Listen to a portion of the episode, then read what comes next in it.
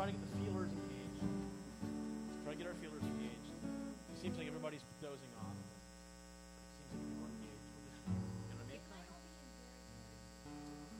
Do this right. You never, you never know. So that's what we'll do.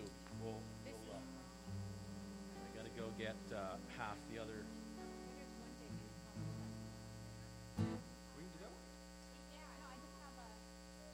They're there.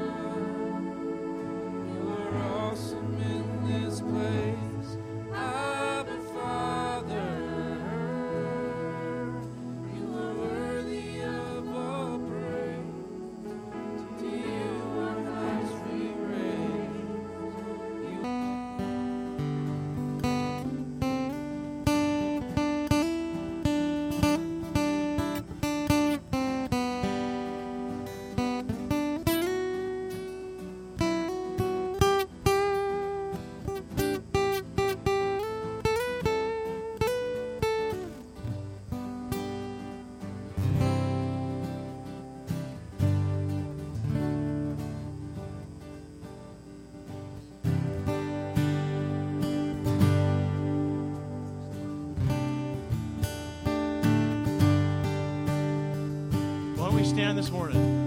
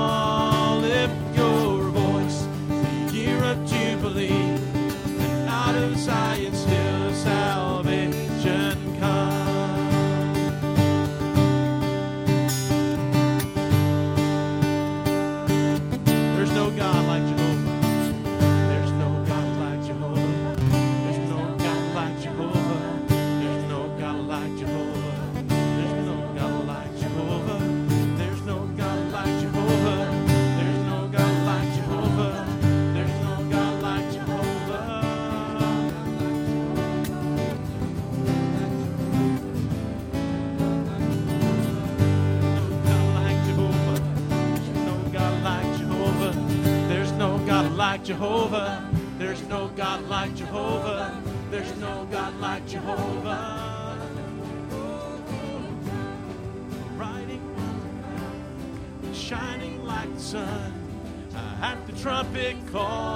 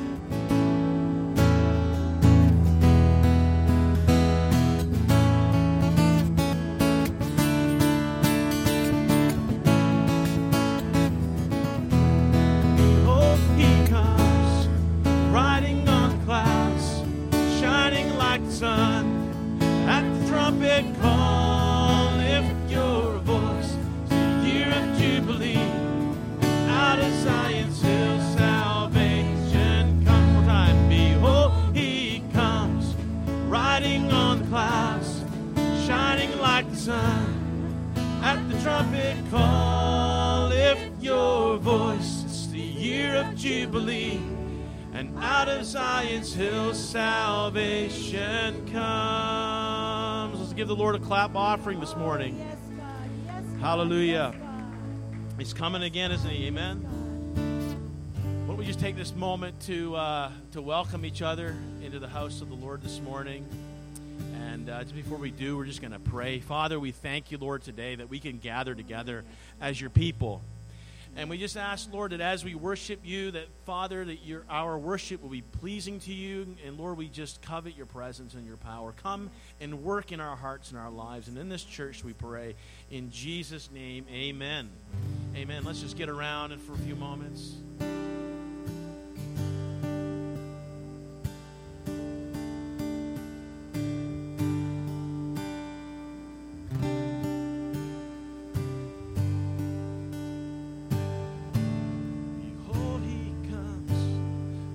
Riding on the clouds, shining like the sun. At the trumpet call, lift your voices, year of jubilee, and out of Zion's hill, salvation comes. Oh, behold, he comes, riding on the clouds, shining like the sun.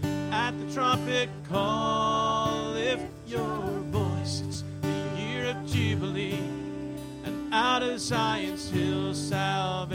salvation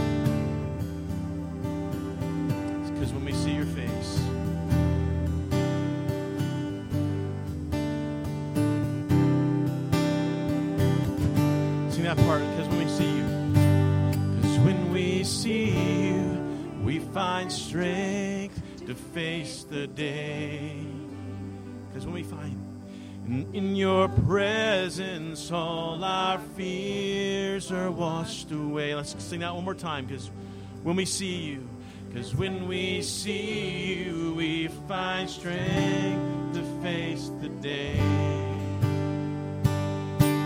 And in your presence, all our fears are washed away. One more time because when we see you,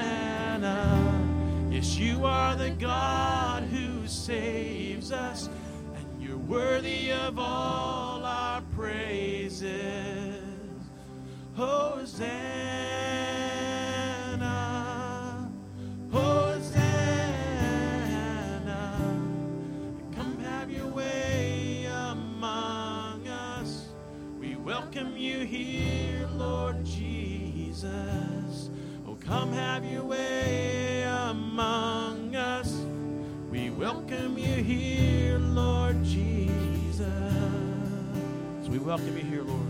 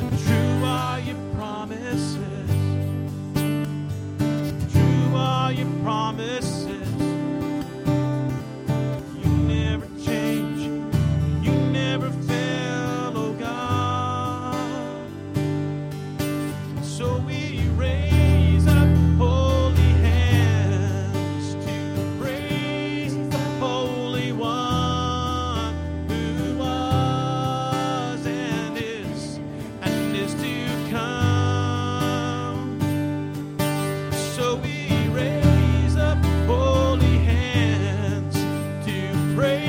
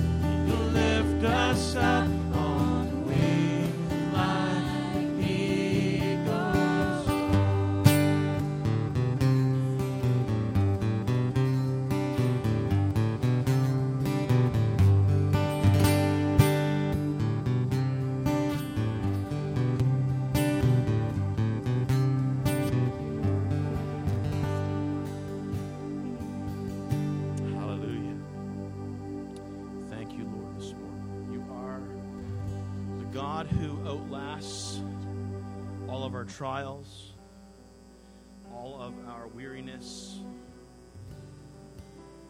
all of our weaknesses this morning. He outlasts all of it. He, he's the God we've been singing about this morning whose promises are true. And we thank you, Lord, that we can stand on the promises you've made to us. You never, ever, ever grow weary. All, ear is always bent toward us. We thank you for that, oh God. And Lord, we just worship you this morning. We worship you. We because Lord, you are you are beautiful beyond description. You are too marvelous for words. We thank you, Lord God, for not only teaching and displaying the kingdom and what it looks like, but Lord, we thank you for coming and being our sacrifice, the, the atonement for our sin. That we can be righteous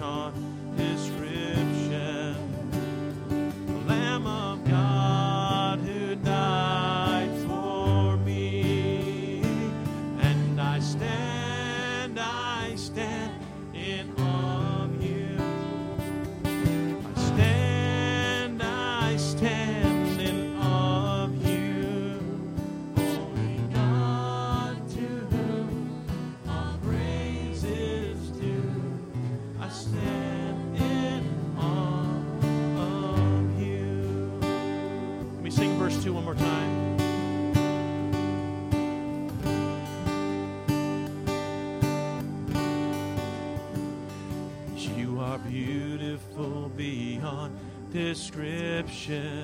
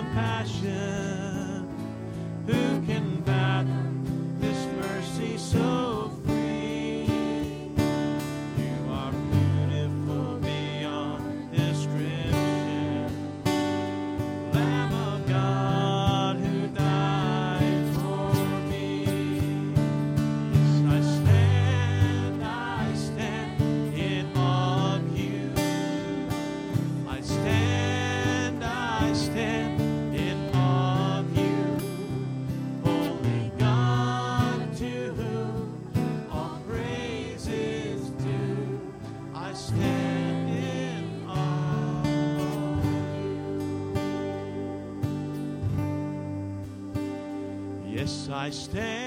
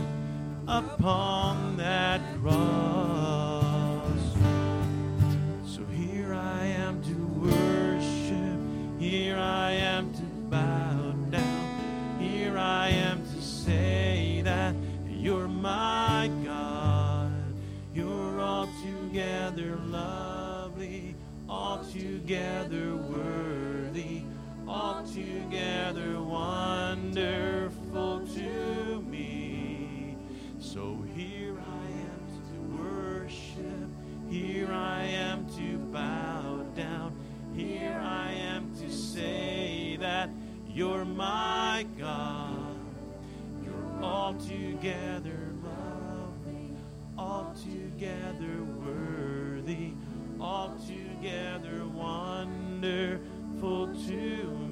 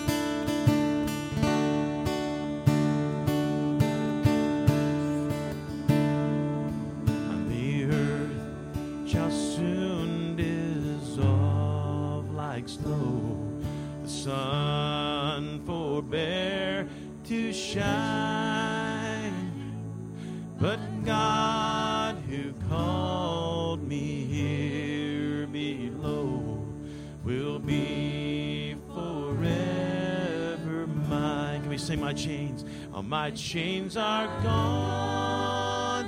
I've been set free. My God, my Savior has ransomed me. And like a flood, His mercy rains. Unending love amazing grace. Now I know the words aren't on the screen; they're not in the in the lyrics, but when we've been there is one of my favorite verses in that in, or stanzas in that song. Can we sing that together? We know that.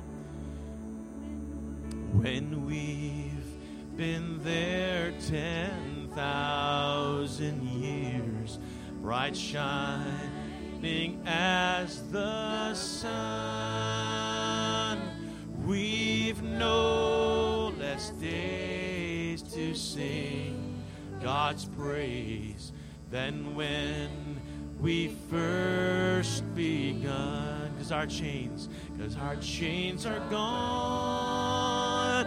We've been set free.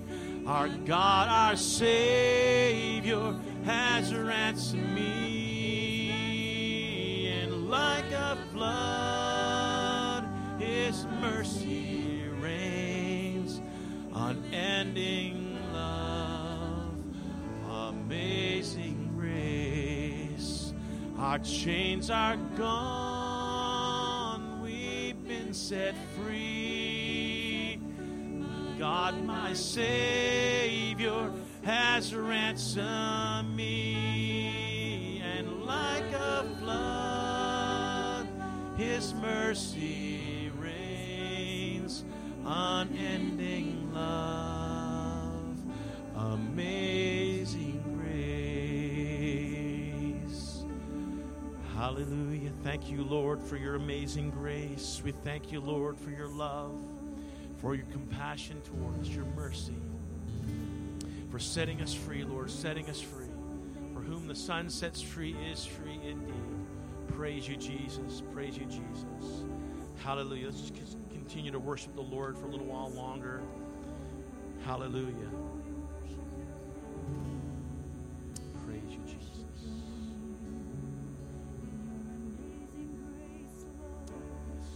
Yes, Jesus.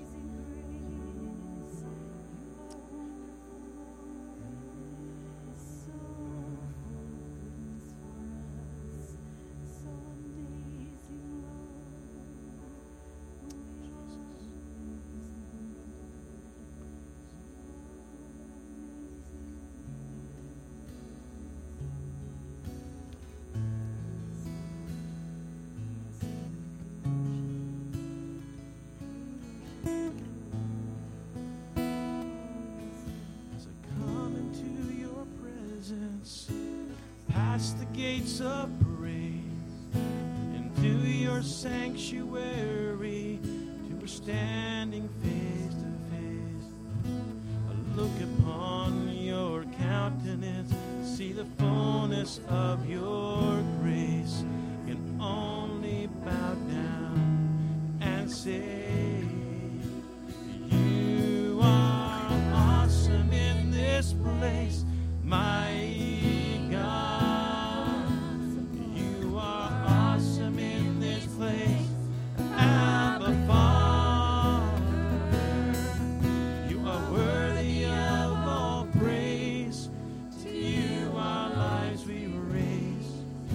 You are awesome in this place, mighty God.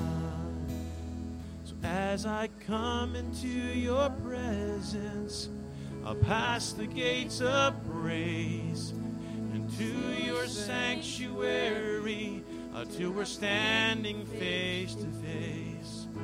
I'll look upon your countenance and see the fullness of your grace, and can only bow down and say that you are awesome in this place, mighty God. You are awesome in this place, Abba Father. You are worthy of all praise. To you our lives awesome in this place. A mighty God, you are awesome. You are awesome in this place. A mighty God, you are awesome in this place. Abba Father, you are worthy of all praise. To you our lives we raise awesome in this place, mighty God.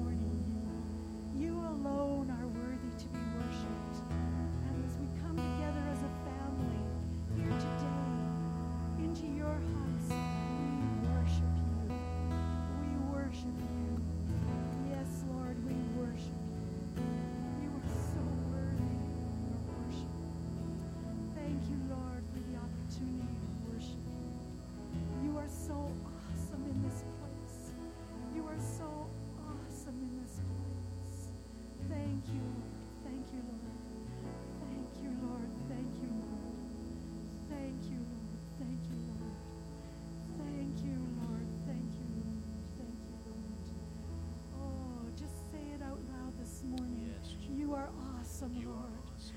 You are awesome. You are awesome in this place. You are so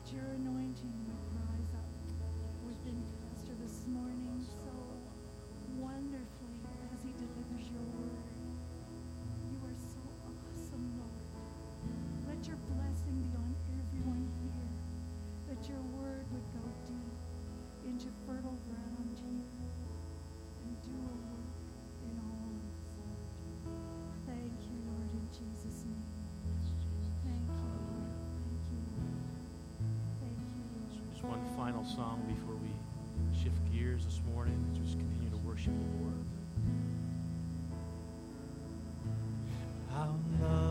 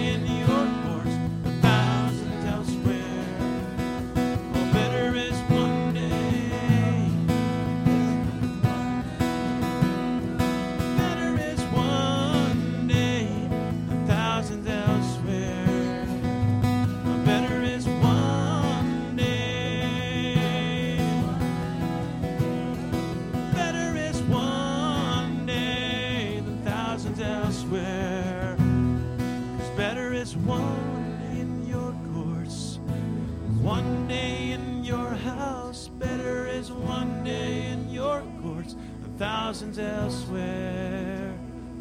Better is one day in your courts. Better is one day in your house. Better is one day in your courts than thousands elsewhere. 'Cause better is one day. Better is one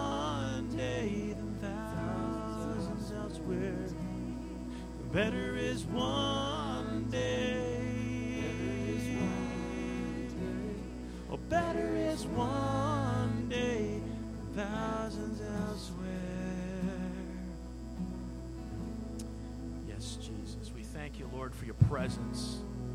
We covet the presence of God here. We covet your spirit, Lord. We just pray that as as we worship, as we as we do the things that we do in this time and this gathering together as your people, Lord, that our our our souls will indeed hunger and thirst for more. And we'll desire you, Lord. We'll desire to know you in a greater way. Lord, I pray that there's be someone here that doesn't know you. If there's those that are dry and thirsty, Lord, today, God, that they will that they will be, their thirst will be quenched. In Jesus' name, in Jesus' name, just come.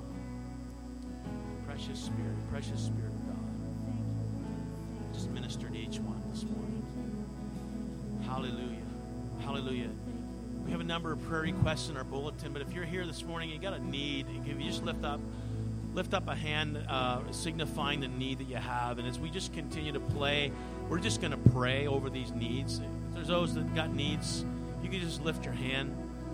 Thank you. See some hands going up. This is just acknowledging that we have a need before the Lord this morning. And Father, we just we just pray once more time and we ask that God that you by your Holy Spirit for each and every need, Lord, whether it be for salvation, for healing, for deliverance, for freedom, if it be pain in the body, Lord, we pray right now that we just rebuke that pain. We command that pain to leave. We command it to go in Jesus' name. We command all disease and all illness that it would not stand in the presence of the Lord today. That we would see a we would see a plundering today from the kingdom of darkness. We would see a breaking of chains. We would see uh, just like at Azusa Street, how there were tumors on people's faces just fell to the ground. In the name of Jesus, we rebuke these things. We rebuke the, the thief who comes to kill, steal, and destroy. We rebuke, oh God, even the spirit of, of consumerism that robs people of, of being able to bless the work of the Lord and, and to be, receive a blessing. And we pray that God, that uh, for all the needs acknowledged today, Father, you would undertake, you will undertake in miraculous ways, miraculous ways, because we are a people who still believe that you are doing signs and wonders and miracles, demonstration of the Spirit's power, so that people will not believe our wisdom, but they will they will be convinced because it's the power of God. So, Lord, we speak that, we declare that this morning that the power of God would be released so that it would break apathy and indifference. It would bring those who have unbelief in their hearts to a faith, a living faith, a real faith, a today faith, a now faith. In Jesus' name, we come against the influences that are trying to infiltrate, trying to to get in and cause strongholds in the mind. We pray against that, Lord, thank you for the authority you have given us, the power of the Spirit that you have bestowed upon us. We thank you that we can be filled over and over again. Give us that desire to be continually filled with your Spirit. In Jesus' name, in Jesus' name. Hallelujah, hallelujah.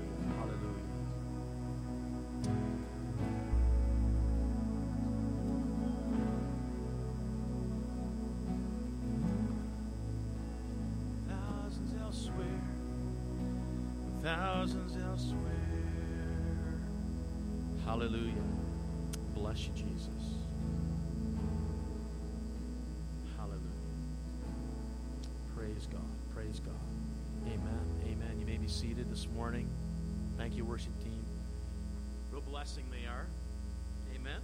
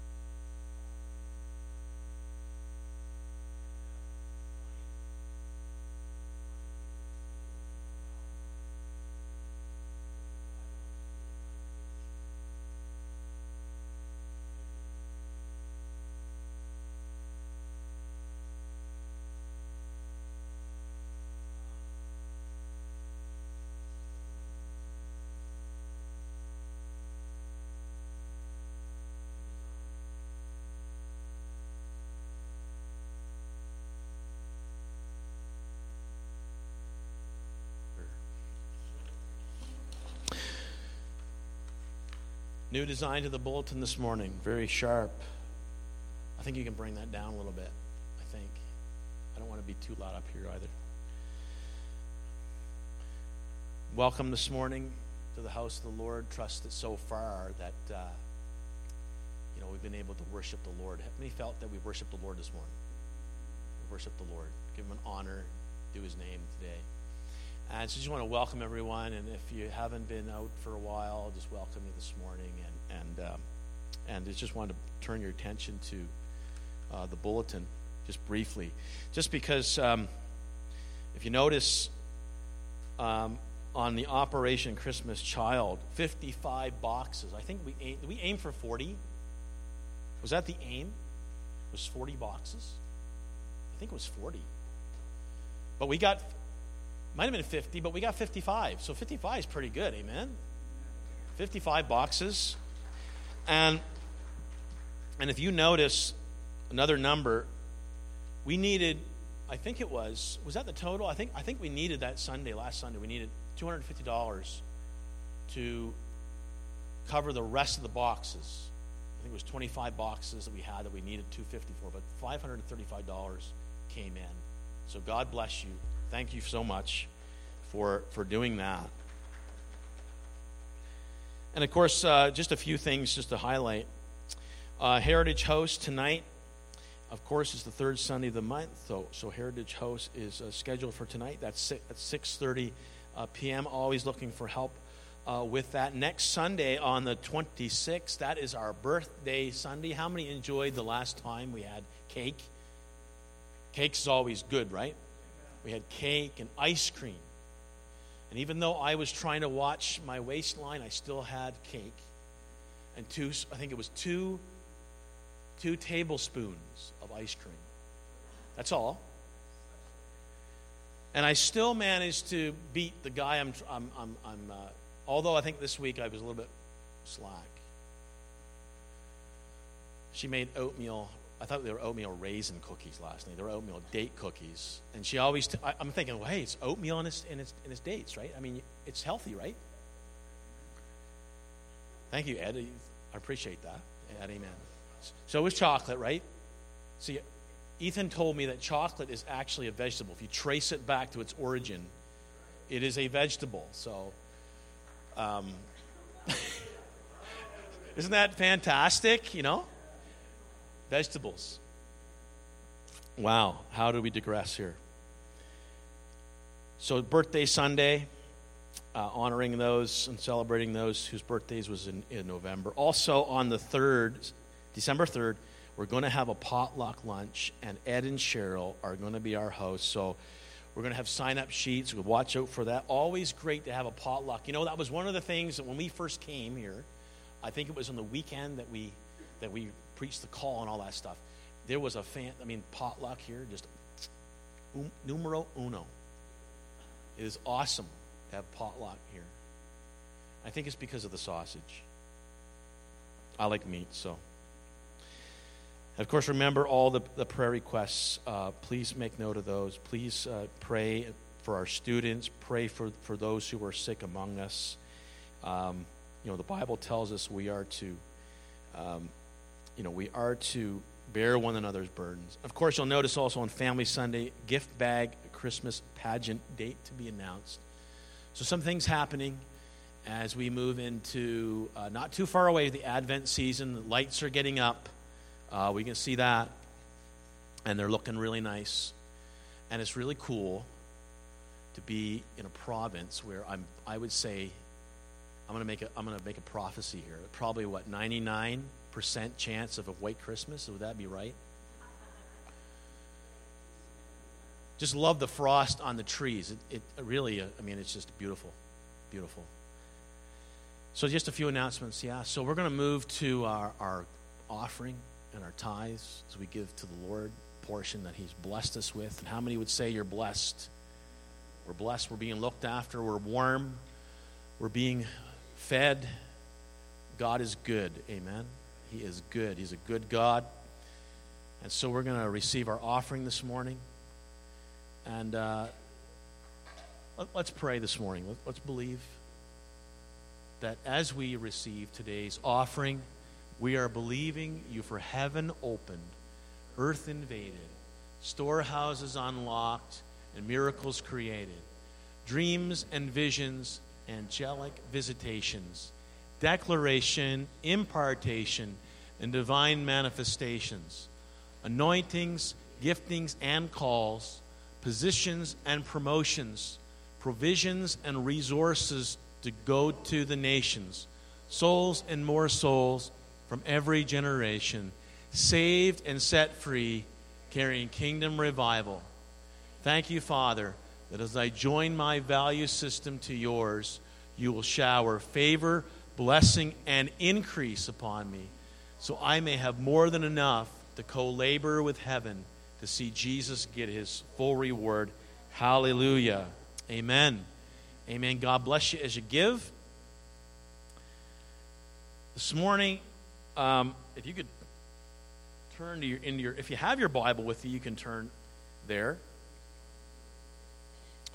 And uh, if you don't, we probably will have it on the screen. I just want to take over the, next couple of Sundays before we move into Advent, just to cover this topic a little bit. Why evangelism? you know, how many believe that evangelism is one of the ministries that we that we as God's people have been commissioned for? We're going to look at that a little bit. Paul says in 1 Corinthians chapter 9, verse 16, of himself, and you, I mean, for those that have read Paul's epistles, Paul's experience in the book of Acts, uh, you'll remember that Paul was a very religious guy. He was zealous zealous for God. And yet we know that in Acts 9 that he had a tremendous experience on the road to Damascus as he was he was actually on his way with all the proper documentation. And I, I'm going to put this in layman's terms. He was, he was ready to put the kibosh to the church. And yet, and yet, Paul, on the road to Damascus, has this incredible experience with God, this incredible experience with Jesus.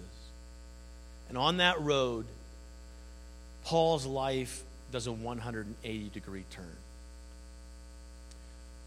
Now, I don't know, I, I remember hearing a lot of interesting stories about people whose lives who had 180 degree turns. I've heard tell of people who were drug addicts. We had a guy back in, uh, in our church in Nova Scotia, and he was a drug addict. And uh, he was living in Vancouver. But he had a tremendous experience with God. I mean, an experience with God that it just blew his mind. In fact, I think he told me one time that uh, there's no high like the most high. Because when you have an experience with God, when you have an experience with the Spirit, that it just it just changes you, just transforms you. I've heard stories of people who were abusive to their wives, abusive to their children, drunks, and uh, God just miraculously changing them. And these are testimonies trophies of the grace of God. And I know that this morning we would all probably be able to share some of our own testimonies and some of our own stories. But I don't know about you this morning, but when I hear of people's lives being changed, it sort of gets my engine going. Ever, has ever happened to you? I remember when we were in attending the church in uh, just in Lockeport, you know, like I've said, just a small community, 600 people. Uh, of course, there's people around, but 600 in, in the main town. And the pastor there would boast that, hey, I have 15% of the community going to my church. We were around 70, 80 people. And we used to have this gospel sing night. And it was fantastic, kind of like over at the Pierogies and Jam, where you had 168 people show up to this gospel concert. And, and uh, in, in Lockeport, on the third time they did it, there was about six or eight people that, uh, that came to know the Lord through that. It just invigorated, just gave brand new life to the church. And so this morning, I want to talk a little bit about evangelism and uh, why it's so vital to, to, our, to our church and to our Christian life. I remember one time I was sitting with, uh, I, I, know I'm telling a little bit of stories here, but when we were a, a group of young pastors, I was included. I still consider myself young. I'm only, you know, 23. And, um, okay, 33. No, just joking. Um, we were at the district office in our, in our district superintendent, uh, who was Doug Moore at the time. He shared a story with, with us, and I'll never forget it. He shared a story of when he was in elementary school. And there was a young student sitting in front of him, and the Holy Spirit had prompted him to tell this student that was sitting in front of him, he said, I want you to tell him about me. And unfortunately, he was fearful. And he didn't do it. And the next day, it just so happened that that young fella wasn't in front of him in the class. And they discovered that he had passed away in a boating accident uh, the night before. And with tears in his eyes, our district superintendent, he reminded us that when the Holy Spirit prompts you, don't ignore it. Don't ignore it. Especially, and, and as I was driving home to pick up my uh, pick up Christiane and, and, and my mother-in-law and, and, and the, uh, Aiden and Elizabeth, I, I was thinking about this over in my head and just thinking, how many people are there? And I'm driving by the Catholic Church and I notice a number of cars. Last night over the Lutheran Church, there was lots of people in participation. But how many people are there in the town of Vegreville and the surrounding areas that still don't know Jesus, that still haven't experienced the transformative work that God has done for others, for us. And so this morning, I just want to look at, we're going to look at nine altogether. But I won't keep you here through nine this morning. We're just going to look at five reasons. Five, because that's answering the question why should we be concerned about evangelism? Now, I just before I start, I just want to say that our roots, the Pentecostal church, the roots of the Pentecostal church go back to a very, very vibrant mission impulse. And that mission impulse had to do with the fact that they believed that Jesus was coming very, very soon. They could, he, Jesus could come, he could come through the clouds of glory the, any moment. And if that's the case, boy, we sure have a lot of work to do. There are souls and more souls And that's what we were talking about when we were praying. That, that Jesus, as we partner, as we do what you ask us to do, that you will give us souls for the kingdom of God. Nothing more exciting than that. So today, just five, not nine, five. So I don't want to keep you here all afternoon. So, five reasons. Why evangelism? So, we're dividing this up so that we don't get the whole load of hay in one shot. Number one, why should we be concerned about evangelism? Can I just say very simply stated is that God loves the world. God loves the world. We know that text. John 3:16. Jesus saying to Nicodemus that for God so loved the world that he gave his only begotten son. And of course that begins as we're going to be celebrating, as we're going to be remembering, as we're going to be reflecting upon the first coming of Jesus, that for God so loved the world that he gave his only begotten Son, that whosoever, whoso, how many are glad that it's a whosoever will? You don't have to be perfect. Did you know that? Some people, I've talked to people and they said, well, you know, I better, before I come to the church, I got to go to the store and get the right kind of clothes. And I need to be able to make sure that I'm not doing certain things. And then maybe, just maybe, I'll, be good enough to, to, to, because I don't want to go into the church building, you know, and then God like zap me with a bolt of lightning. It's not the case at all. For God so loved the world that he gave his only begotten Son, that whosoever, whosoever believes, puts their trust, not just a mental assent. There's a lot of people that believe in God mentally up here. I believe he exists. But how many understand that even the demons know that God is real? Even the demons know that Jesus is real, that the Holy Spirit is real. They know that this is a reality, and they fear and they tremble. So it's not just a mental assent. One of the most important reasons why we should be concerned about evangelism, which really has to do with just sharing the good news. It has to do with not gossiping, but it's gospeling. But if you do gossip, please tell others about Jesus. It's a great thing to share. God loves the world and the reason why God loves the world is because God is in the business of renovation. God is in the business of restoration. God is in the business of taking lives that have been broken by sin. Those who are in pain, those who are living in fear, those who are anxious, those who are enslaved to addictions. God is in the business of seeking them out. And I don't know about you, but there's one of the things that I notice in the Gospels is that Jesus was very intentional, intentional about going to where the sinner was. Has anybody ever noticed that? That Jesus was very intentional about going to where the sinner was. I think of John chapter 4 as an example and how Jesus, it said that he needed to go through Samaria. Encounter that woman that day. How Jesus was intentional about going to where the leper was. Where would Jesus be today? I remember growing up and I, I was told that, you know, you have to be careful now who you hang around with. You have to be careful because perhaps, you know, their lifestyle might drag you down.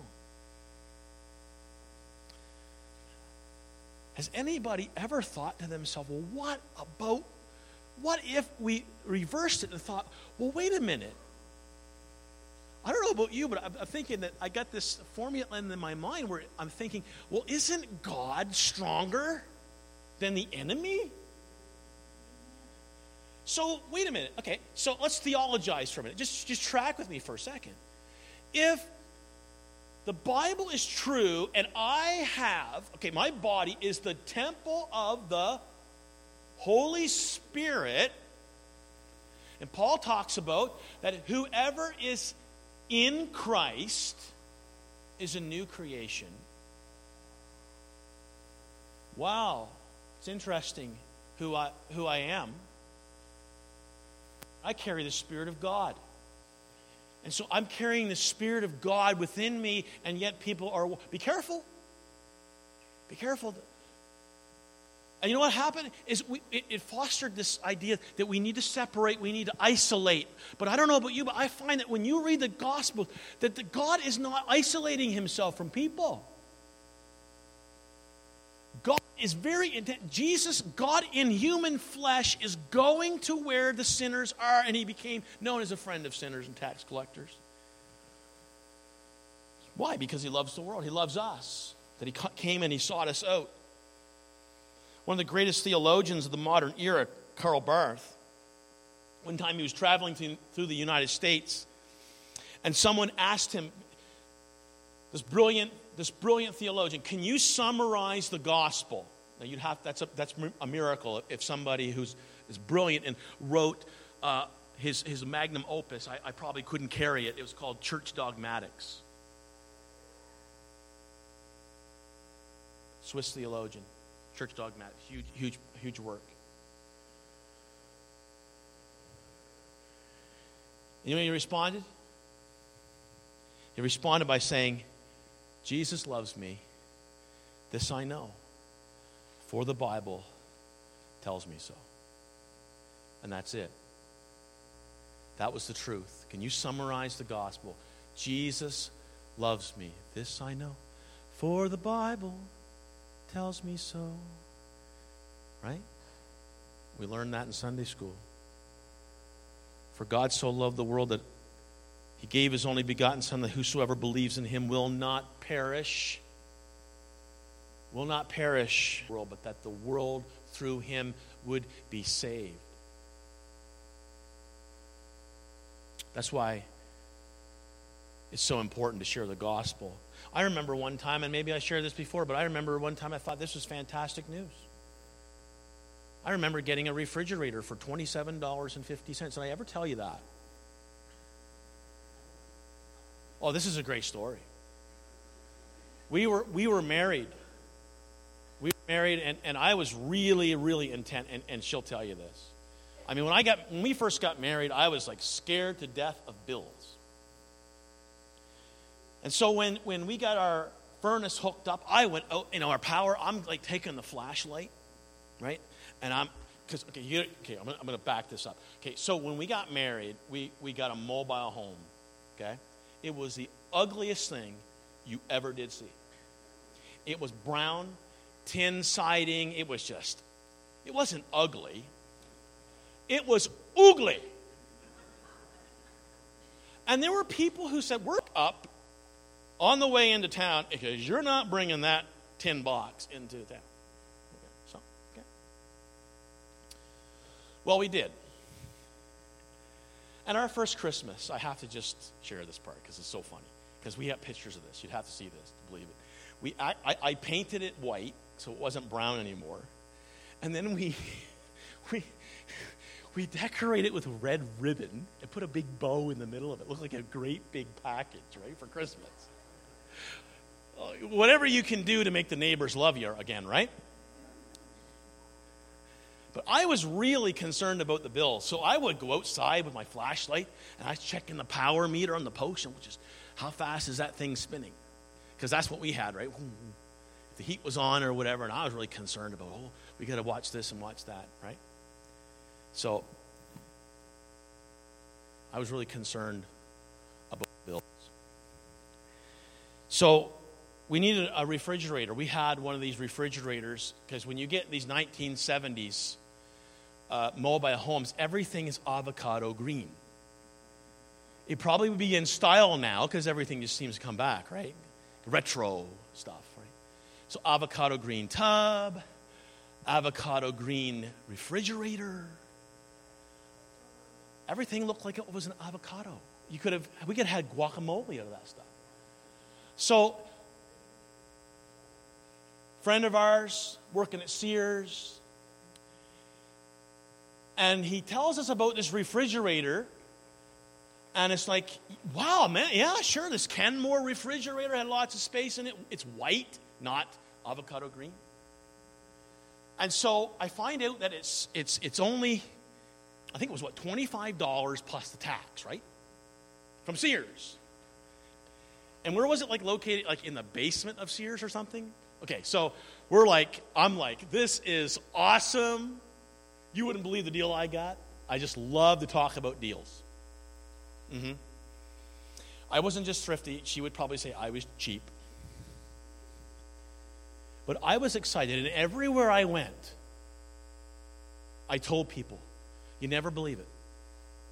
I got a refrigerator, a Kenmore refrigerator. Something that if you bought it new, probably cost you 800 bucks. I got it for $27.50. And I was, I was sharing the gospel of cheap refrigerators at Sears. I would have been an evangelist if I was trying to sell refrigerators, right? Seriously, I was the refrigerator evangelist. Until about a year and a half later, it needed a new, what was it, compressor or something in it? It's no problem. You can get the parts. Just let us know what the serial number is. So the serial number is located on this plate. And so when we find the plate, we discover that all the numbers have been scratched out. And we discovered that actually the refrigerator was 2750 and it was placed where it was in Sears. It was because they considered it junk. So there's no replacement parts. But hey, for a year and a half, I had a great deal. Right? Year and a half, great deal. Great deal. So, why do I say all of that? I say all of that because, folks, we got a better story than that this year. We got a better story. It's not about a $27.50 refrigerator, it's about salvation. Amen? We weren't just provided something just to keep our food cool for a year and a half. When we come to know Jesus, there's a great transaction that takes place. And what, what does he do? He tra- we trade in ang- our anxiety and our fears, and, and he gives us peace. Peace that surpasses all understanding. When we come to Jesus, we can unload, we can give him our, our shame, we can give him our guilt. Because, folks, we, we are guilty. We are guilty of breaking the laws of God. But we can trade in, we can give him our guilt. And what does he do? He gives us a freedom. He gives us freedom. He forgives us of all of our sins. Our unrighteousness. He takes, see, there's some people that are trying to work for their salvation, and they're trying to create, I like how Max Lucado said this, they're trying to create their own garment of righteousness. They're taking their own materials and they're sewing themselves together a robe of righteousness that is of their own good works. And yet the problem is it's still stained, it's still dirty, it's still coming apart at the seams. And yet God says, listen, you don't need to do this in your own effort. I'll take the robe that you're trying to construct for yourself and I will give you a robe that is white and it's pure.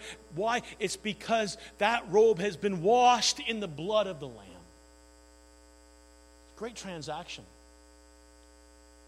It's a great deal. It's a great deal.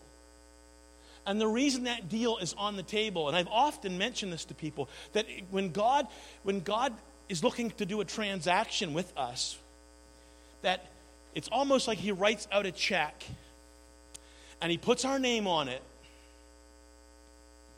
And in the line where there's the amount, you know, and we can fill it in. We, we, could, we could go through the Bible, we could talk about the promises of God, but we, we could see eternal life.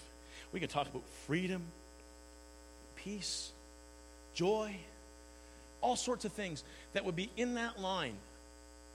And by the way, what, what would be in that line, you can find it in the Bible, right? And you know what we need to do? All we need to do is endorse that check. Cash it in. Endorse that check. Why? All because Jesus loves us. And I want to challenge us this morning on that first point is that the reason why we need to be engaged in evangelism is because we have good news to share, all because of God's love. The second thing is this is the uniqueness of Jesus. The uniqueness of Jesus. We live right now in a, in a very multicultural, very multi religious, pluralistic, truth is relative. There's no moral absolute guidelines anymore. There's no absolute truth. There's no one standard anymore. So if I think that, you know, the wall is purple and you think it's avocado green, we're both right. And everybody said? because that's what that's where it is. You, you can't debate with people anymore because they'll get offended with you. Because truth truth offends. So if I believe that, and this is there's even some Christian churches that are saying, listen, you, you can get to God. We just, but it's okay if you're taking the Buddha road or you're taking the Lao Tse road because they will claim that all roads lead to God. This morning we need to be reminded that Jesus is unique.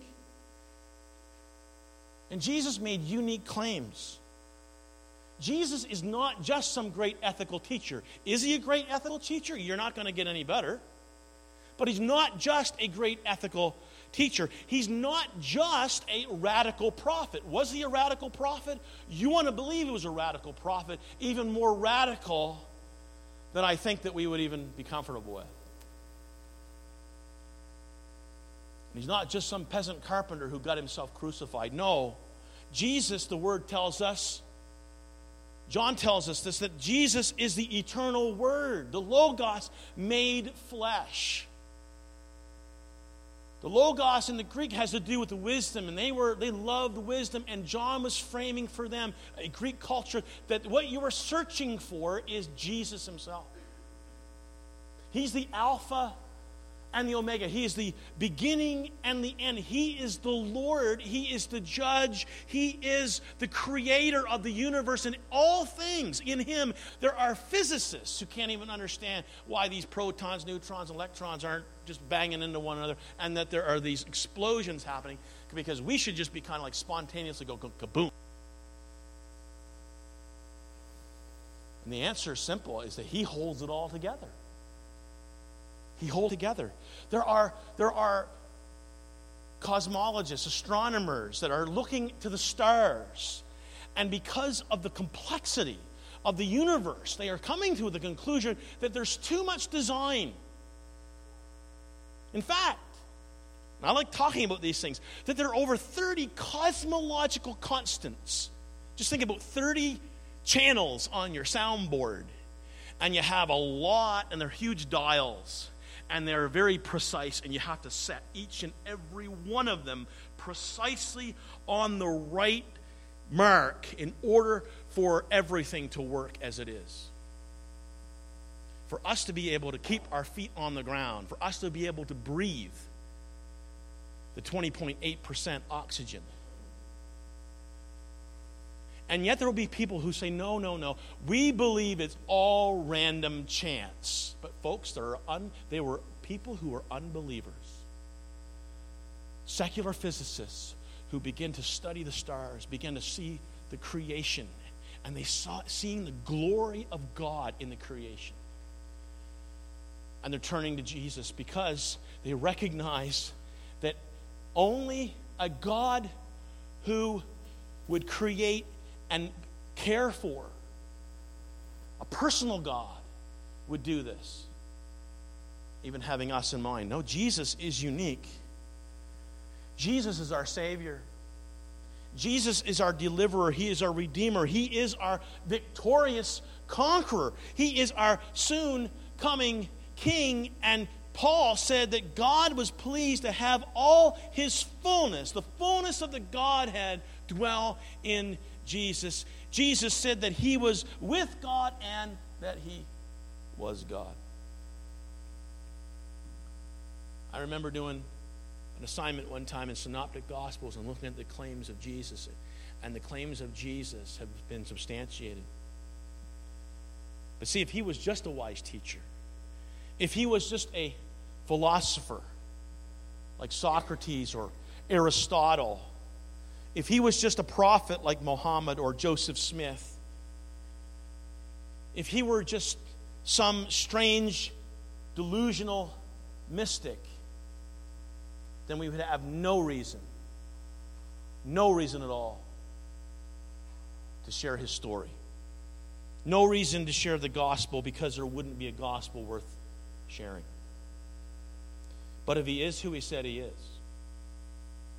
and if we believe the witness of the prophets, and if we believe the words of Matthew, Mark, Luke, and John, and if we believe the witness of the apostles, and if we truly believe that the Bible is inspired of the Holy Spirit, if we truly believe that we ourselves have been saved and set free, and that we have entered into the kingdom of God, which we are now experiencing, but will come in its fullness, where there'll be a place, as we were singing last night at the Lutheran Church, Joy to the world, the Lord has come. And there's not going to be any more sorrow, or, or the thorns aren't going to infest the ground. Why? Because of the coming of the Lord. If we truly believe that, that, the, that there's going to be a new heaven and a new earth, and all the things in the, in the former life are going to pass away, God is going to make all things new. There isn't going to be cripples anymore, no more wheelchairs, no more heart defects.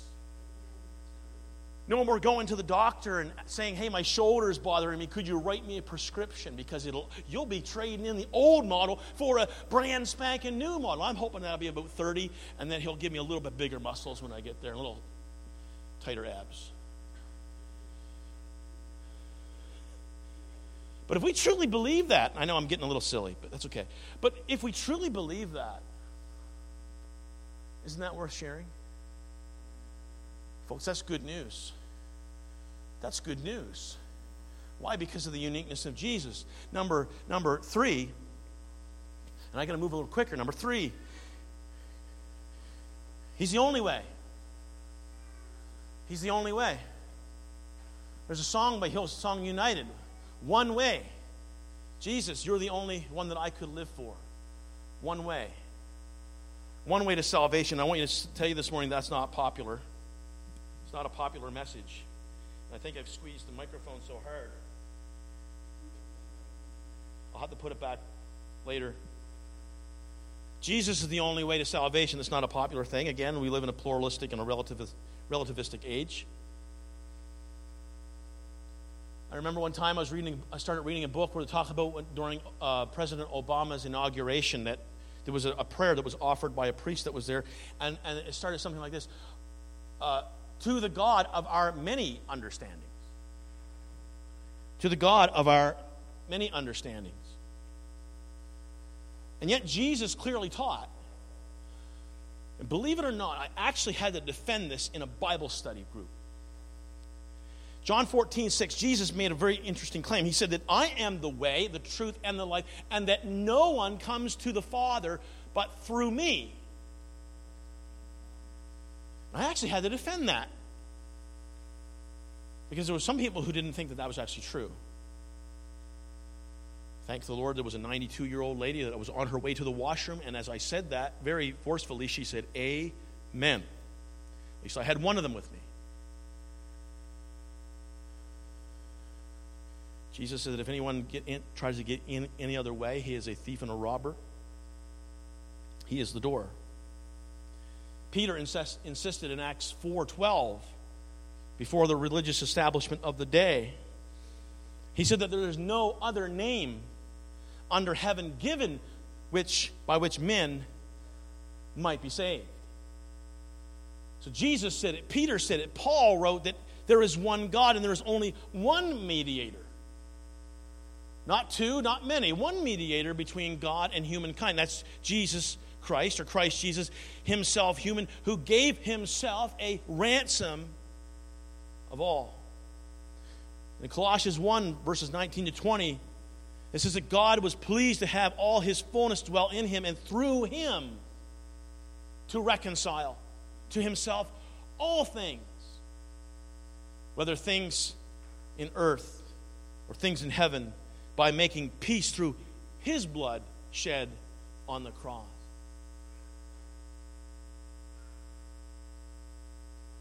And as long as I'm your pastor, and I hope that this is okay, and if it isn't, we'll discuss it later, that you will hear from, from this platform or this pulpit or this music stand or wherever I can get a hold of a mic, that you will hear consistently, not every week, but you'll hear it. You'll hear that Jesus is the only way. Buddha can't save you. Muhammad can't save you. Karma can't save you. Confucius can't save you either. Jesus is the only way. And if He's the only way, folks, and if you've experienced His salvation,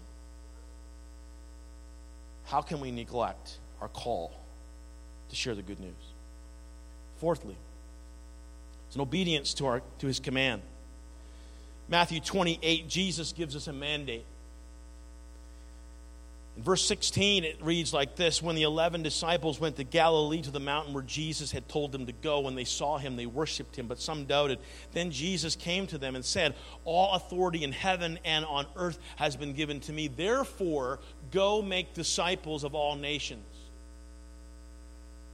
It means replicate yourselves. You're following me, make more followers, make more disciples, more apprentices of all nations, baptizing them in the name of the Father and the Son and the Holy Spirit, teaching them to obey everything I have commanded you, and surely I am with you always, even to the very end of the age. So all authority had been given unto Jesus. And again, I, this is not just some wise or brilliant philosopher. This is the Lord of heaven and earth giving this command. And this is an imperative. In the Greek, it's imperative. It means it's a command. It's not a suggestion. It's just not a great thought or an opinion. It's actually a command. And so, therefore, if we truly want to follow Jesus, then we cannot ignore that. We cannot ignore that. It's interesting because Paul, as we started off in this, in this, in this message, that Paul said in 1 Corinthians 9 16, he said he had this compulsion to share the gospel. And he said, Woe to me if I do not preach the gospel. And, folks, can I just say that this is not just for a special class of people? This is not just for us to say, Oh, you know something? We have missionaries. That's why we give money to the missionaries. So God calls these missionaries, and then these missionaries go. We just give money, and we're doing missions because we send our missionaries. Well, that's a great thing to do, and we should do that.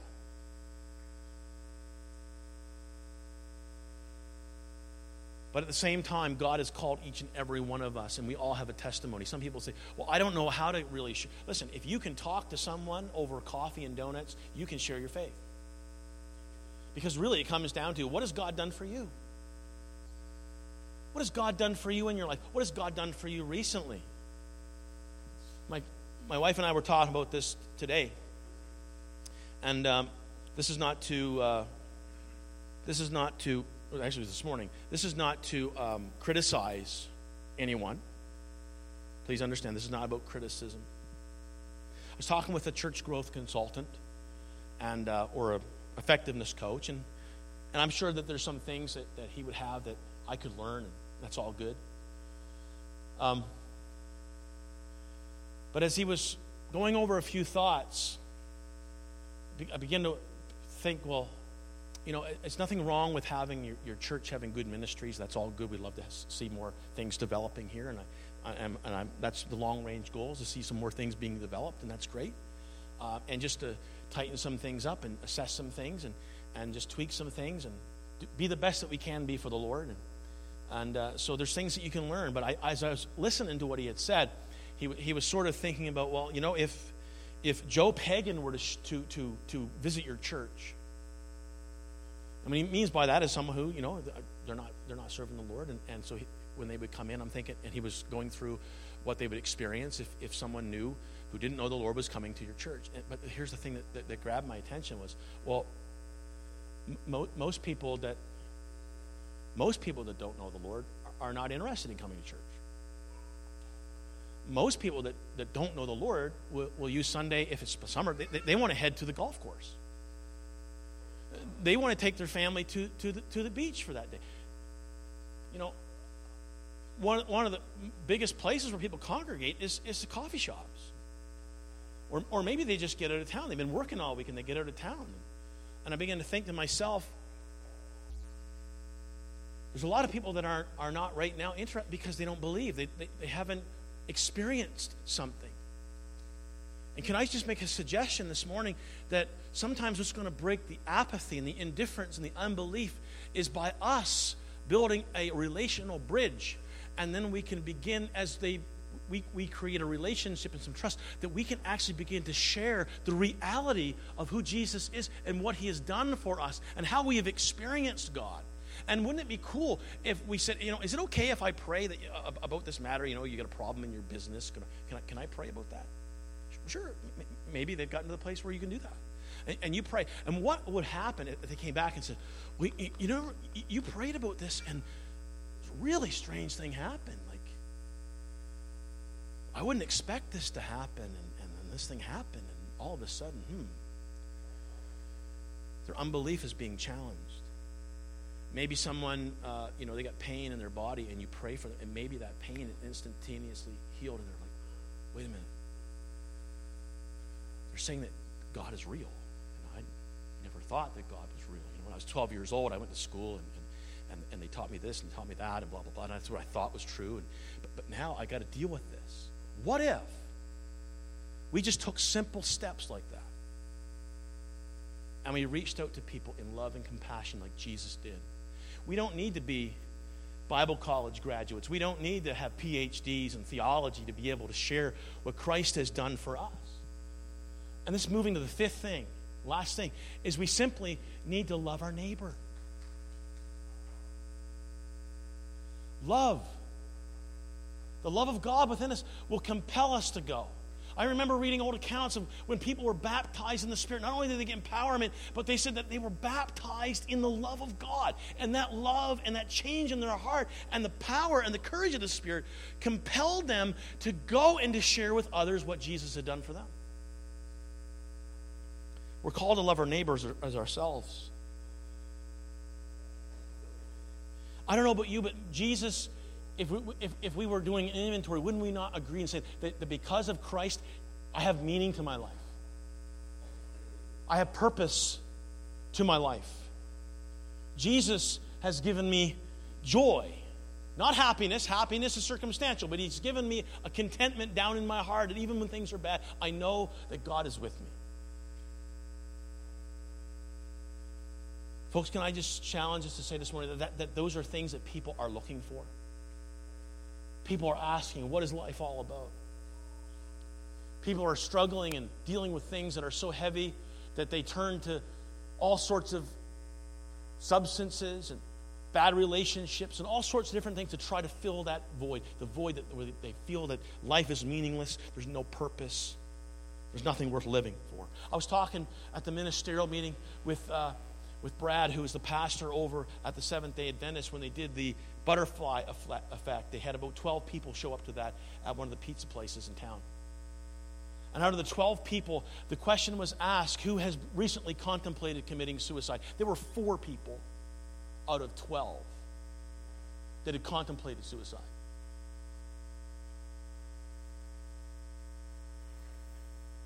Why do I share that? I share that to illustrate that there are young people right now that don't feel that life is worth living. There are young people right now who believe that has, there's no meaning, there's no purpose, there's no hope. Despair is what's filling their hearts and their minds. and yet a relationship with God who loves them, who wants to adopt them into his family, to be a father to the fatherless. And we have an opportunity to be brothers and sisters to those who don't have a family. And Jesus has called us to that. He's called us to love our neighbor as we love ourselves. But why else would we not have, why, why would we not have despair if, if, if there's people that believe that we are just a byproduct of evolutionary processes and random chance? We were, I remember talking to an atheist one time and he said, We are a cosmic accident. And I thought to myself, if we are a cosmic accident, we have no reason to even be here. What's the point? But if you follow that to his logical conclusion, no wonder people are thinking, What's the point of life? I might as well take my life no hope. But there's a generation that's seeking, they're searching, they're open. They're open to spiritual things. They're open to the supernatural. They're open to God and they're searching.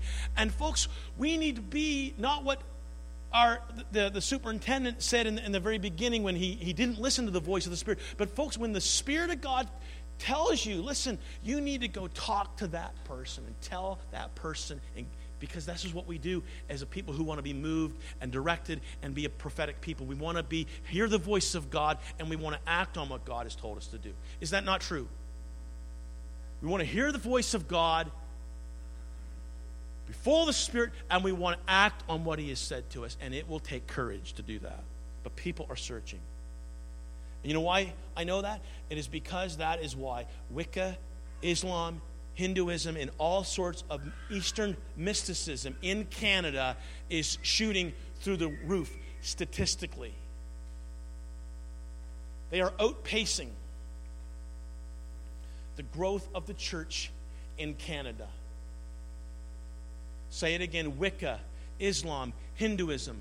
There were, I remember reading uh, one time when they talked about that they were Wiccan, uh, Wiccan religious leaders on the university campus of the University of Toronto,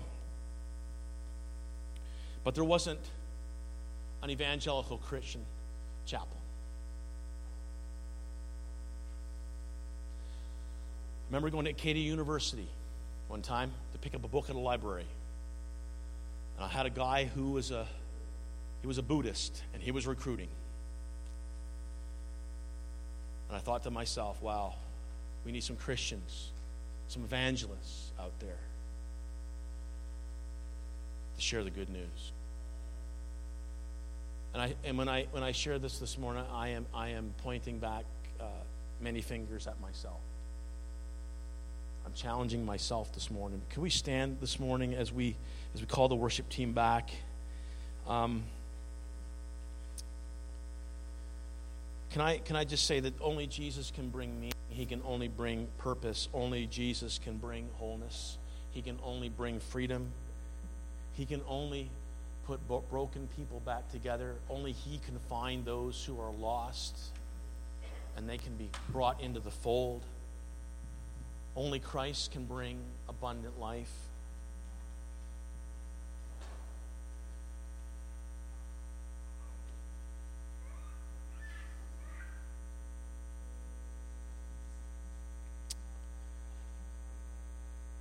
And this morning, as I close this message, I,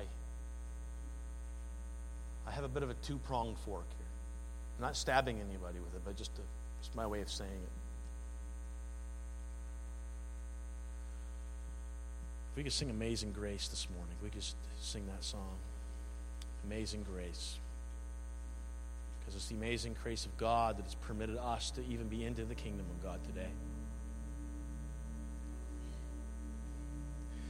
You know, I shared a story again about the refrigerator $27.50.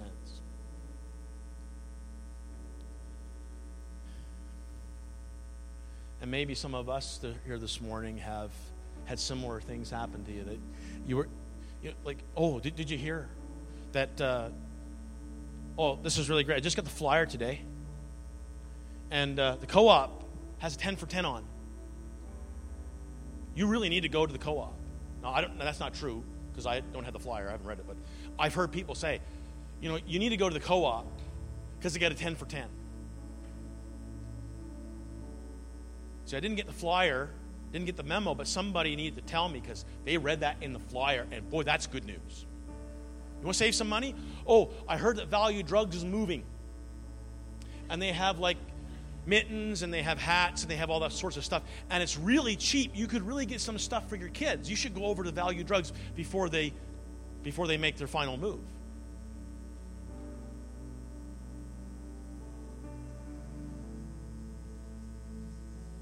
That's, that's good. That's good. That, that, that can be good news to me, especially if I'm looking to save a few dollars. But that's a temporal thing. The fridge is a temporal thing. The sale is a temporal thing. Even the offers that they might try to get you when you book a hotel. And they say, Oh, got a really great deal for you.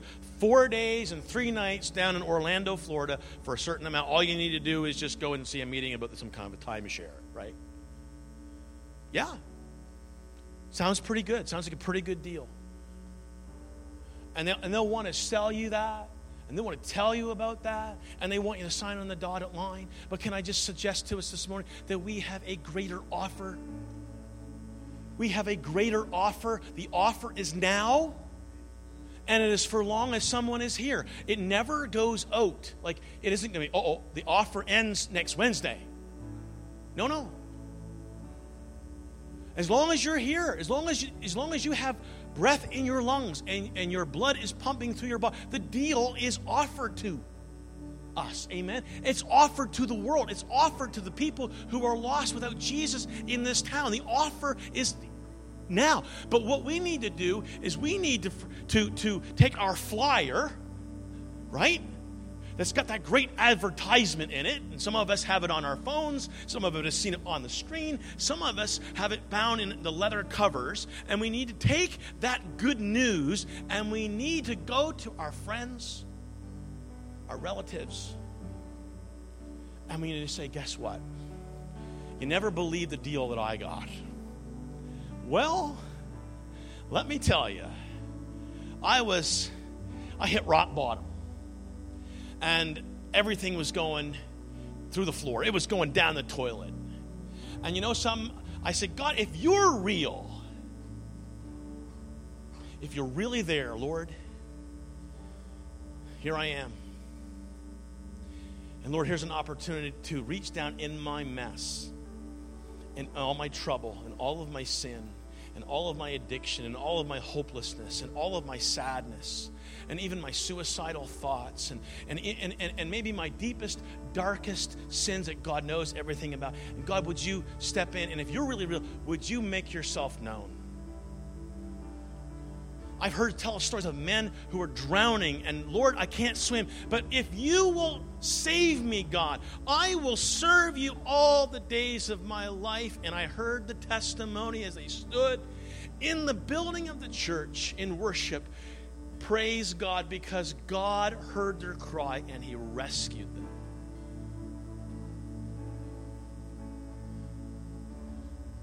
And He didn't just rescue them, He gave them a platform, He gave them an opportunity to pray for others and to share the gospel with others. We have a great news to share. We have great news because God loves the world. We have great news because Jesus is the only way. We have great news today because it's a command. We have great news because Jesus wants us to love our neighbor as ourselves. I think I hit four or five. And so this morning, before we go, there's a challenge to those who are believers today, disciples of Jesus, to take up that commission to go into all the world, preach the good news. Not just preach the good news, demonstrate it's a combo. We can be good news the way we live. We can do good news by, by, by tangible ways and, and, through, and through the power of God working through us. And we can also declare the good news. So if you're a believer this morning, could we make it a point? Could we make it a matter of urgency? Urgency. Because I don't know about you, But one of the things I discovered is that there will be people who will pass into eternity today before we go to home.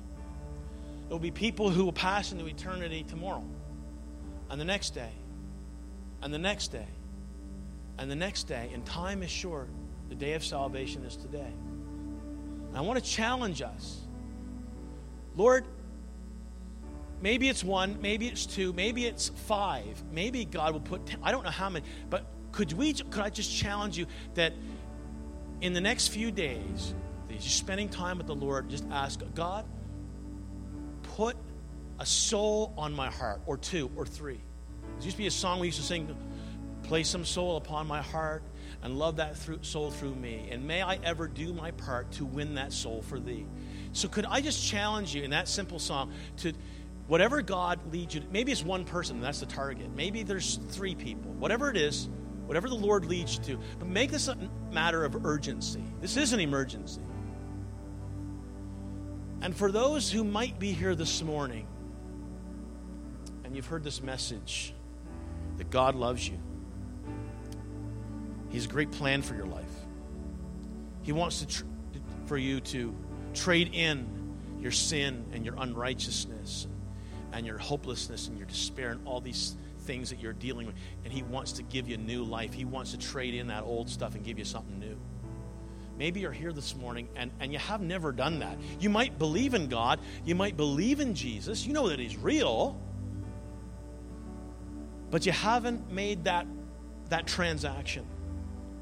You haven't received that wonderful offer. You haven't received it yet. But now you know that it's there.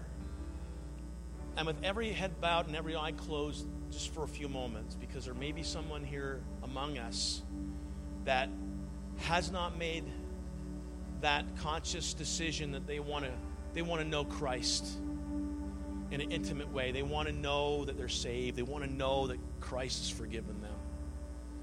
And maybe they're here today, and maybe and, and maybe if there's someone here, if they could just extend a hand, just in acknowledgement, saying, That's me. Pastor, would you pray for me? I, I, want, I want what all that God has for me. I don't know all of it yet. That's, that's great. That's fine. But I want all that God has for, for me. Is there anybody here would lift up your hand and say, I just want all, I want to, I want to know, I want to have an assurance, I want to have peace, I want to know my sins are forgiven. I want to know that I have peace with God. Is there anybody here would lift your hand and say that?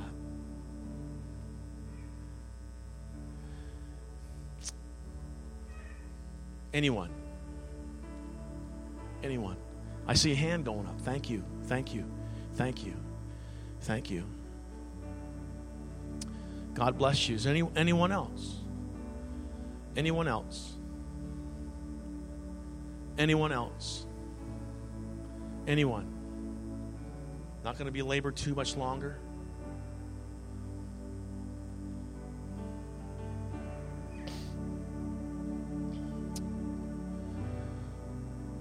Now, I'm a little bit of an old fashioned guy, and I trust that you'll forgive me for this, but um, if the Lord is giving you some faith and some courage, one of the things that I've witnessed so many times is that when, when, when people acknowledge their need for God, because I want you to understand that, that Jesus died on the cross and he did it publicly for us. He stretched out his arms and he hung there on, on a Roman crucifix. And he died publicly for our sins, the sins of the world.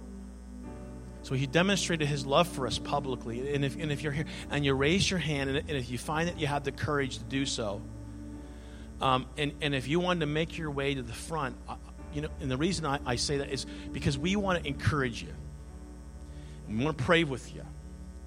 But if you find that it's difficult to do that, and you want others to, to and, and it's okay for others to pray for you, and you welcome that, then if you've raised your hand, but you can't come up, that's, that's fine.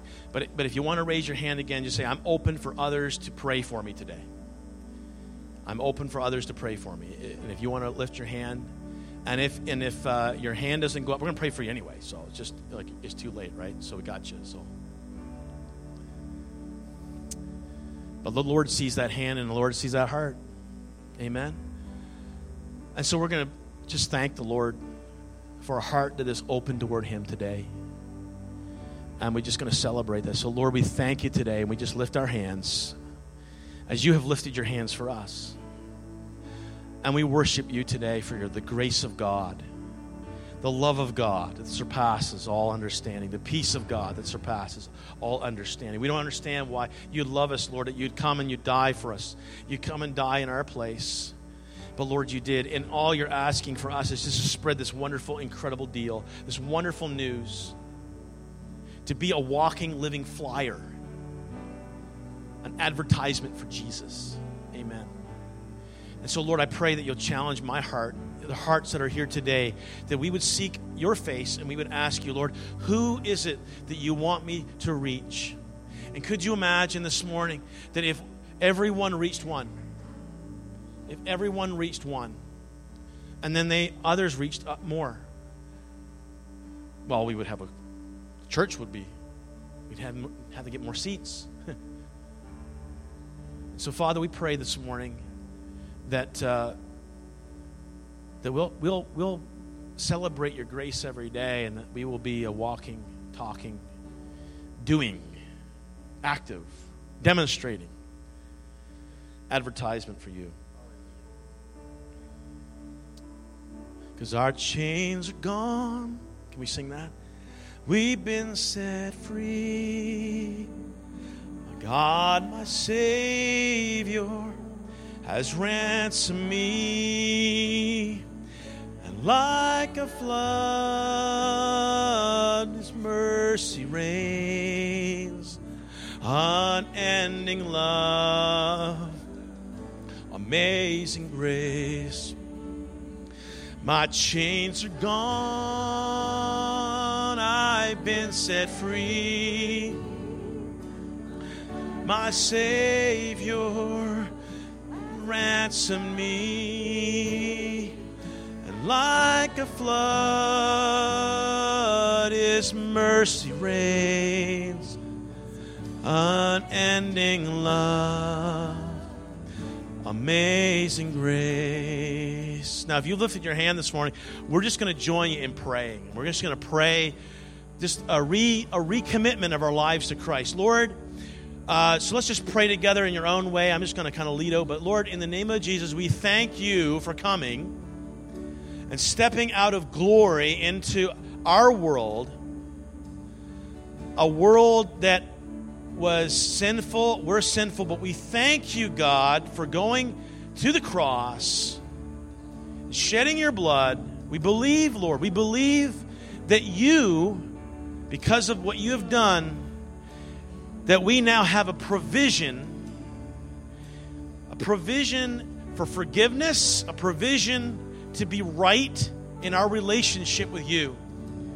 We thank you, Lord, that you made the way that even though we offended God, that you have bridged the gap and has been able to reconcile that relationship. And so, Lord, we thank you for forgiveness and we receive that forgiveness. We, we turn away from our sin, our self, and we, we, we, we come and we run to you, Lord. We run to you. And we ask God for your forgiveness, your grace, and your mercy, and we thank you for it. We thank you for your love. And we pray this morning that you'll give us the strength and the grace and the empowerment of the Spirit to live for you all the days of our life, to follow you, to obey you, and to grow in our grace and knowledge of the Lord. Thank you, Lord, for this church family where we can find strength, encouragement, support, and even challenge. And so, Lord, we thank you for your grace. We receive that grace today. And we declare that according to your word that we are new creations in Christ Jesus. We declare that that according to your word, we stand on the truth that we are create, new creations in Christ Jesus. And the old is passing away, and behold, all things are becoming new. And thank you, Lord, that you give us grace for the journey. Mm. He rains, unending love, amazing grace. When we've been there, let's sing that. I love that. When we've been there 10,000 years, bright shine.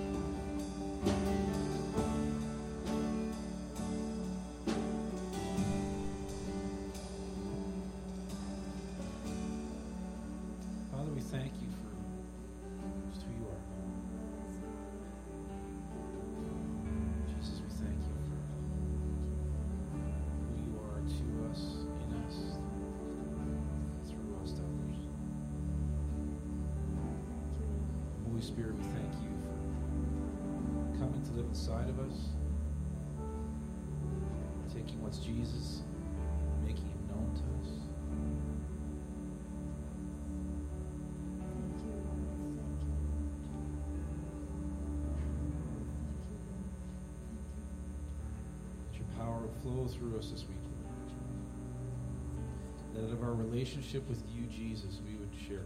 Of the overflow of our hearts, and our mouths would speak. That it wouldn't be something